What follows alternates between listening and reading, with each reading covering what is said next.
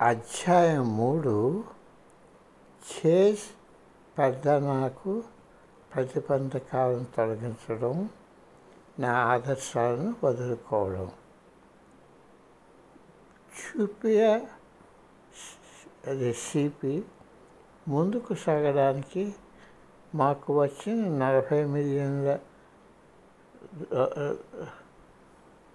ఆరులకు కున్యా పర్దన development project రెండు మిలియన్ రింగిట్ ఖరీదు చేసే మరియా సాబా యూనివర్సిటీ నిర్మాణాలకు దోహదం చేశాయి ఇదంతా గురుదేవుల అనుగ్రహం. ఆయన హామీ లేకపోతే నేను ఇప్పటికీ జరిగిన వేలం పాటల్లో పాల్గొనేవాడిని కాను.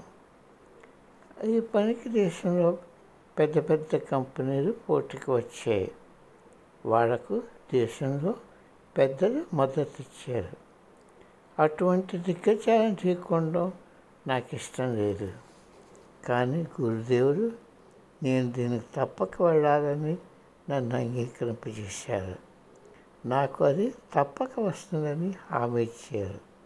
ఆయన నాతో ఉండి ప్రోత్సహిస్తున్నారన్నదే నాకు పెద్ద దన్ను గురుదేవుడు భౌతిక దేహం వదిలి వెళ్ళాక నా కైలాస పర్వతయాత్ర దిగ్విజయంగా పూర్తి చేశాక ప్రతి పని కొన్నాళ్ళ వరకు సాఫీగా జరిగింది.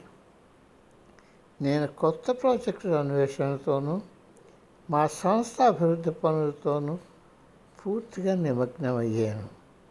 దురదృష్టవశాత్తు ప్రపంచ వ్యాపార రంగంలో ధనం వస్తున్న కొద్దీ ఇంకా ఎక్కువ ధనం అవసరం వస్తుంటుంది.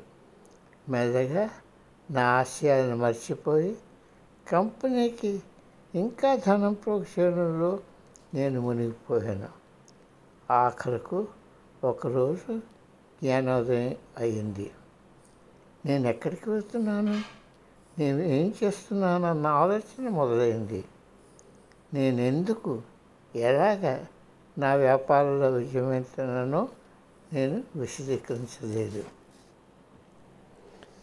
నాకు వ్యాపార రంగంలో ఏమాత్రం అనుభవం లేదు.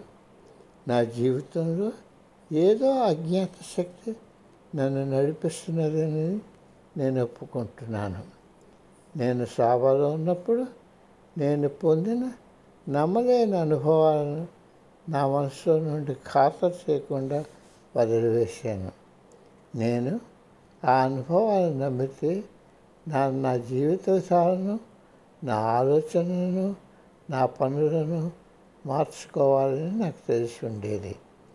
కానీ నేను వాటికి సంస్కృతిగా లేను.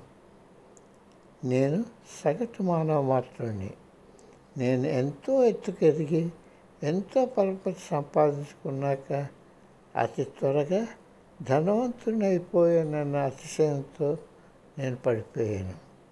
అవి అవసరాలనుకుంటూ నాకు ఒక ప్రత్యేక విమానం ఇతర సౌకర్యకర వస్తువులు కొనుగోలు చేయాలనే కోరికలను అణిచి ఉండవలసింది. కానీ ఒకటి మాత్రం తప్పక చెప్పాలి. సిగార్లు ఖరీదైన పానీయాలు వంటి అనవసర హోదా ఖర్చుల కోసం వేల రూపాయలు నేను ఖర్చు చేయలేదు. అది ఒక మూషుడు చేసే పని. ఎందుచేతనంటే నేను ఎంతో వ్యయపేసలు కోర్చి ఆర్జించిన ధనం నాది. నేను ఎప్పుడు ఎంతో జాగ్రత్తగా ఖర్చు చేసే వ్యక్తిత్వం నాది. అంతేకాక ప్రపంచంలో వేలాది మంది ఒక పూట భోజనాన్ని కొలవడి ఉంటే అటువంటి ఖర్చు నైతికంగా తప్పని నేను భావించాను. గురుదేవుడి దేహం సాధించిన తర్వాత కొంతకాలం పాటు నేను వ్యాపార రంగంలో ఎందుకున్నానో అన్న గమ్యం గురించి మర్చిపోయానని నేను గుర్తించాను.